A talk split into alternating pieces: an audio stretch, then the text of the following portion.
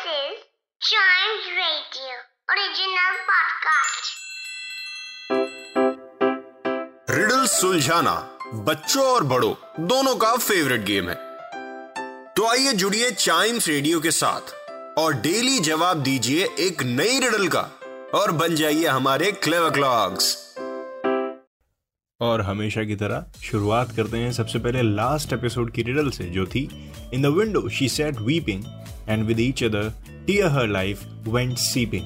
So I am going to reveal the answer in three, two and one. The answer is candle. Yes, मोमबत्ती की बात हो रही है यहाँ पे। In the window she sat weeping. Weeping जैसे वो वैक्स जब पिघलता है, and with each tear her life went seeping. हर आंसू के साथ वो कम होती रहती है। Yes, exactly. That is candle. बढ़ते हैं अगली रिडल की तरफ, जो है कौन सा ऐसा पक्षी है जिसके सर पर पैर है। ऐसा कौन सा पक्षी है उड़ने वाला जिसके सर पर पैर है। अगर आपको इसका आंसर बाय एनी चांस पता हो तो बताइए ज़रूर on Instagram and Facebook page of Chimes radio. Facebook is at Chimes radio and Instagram is at we are Chimes radio.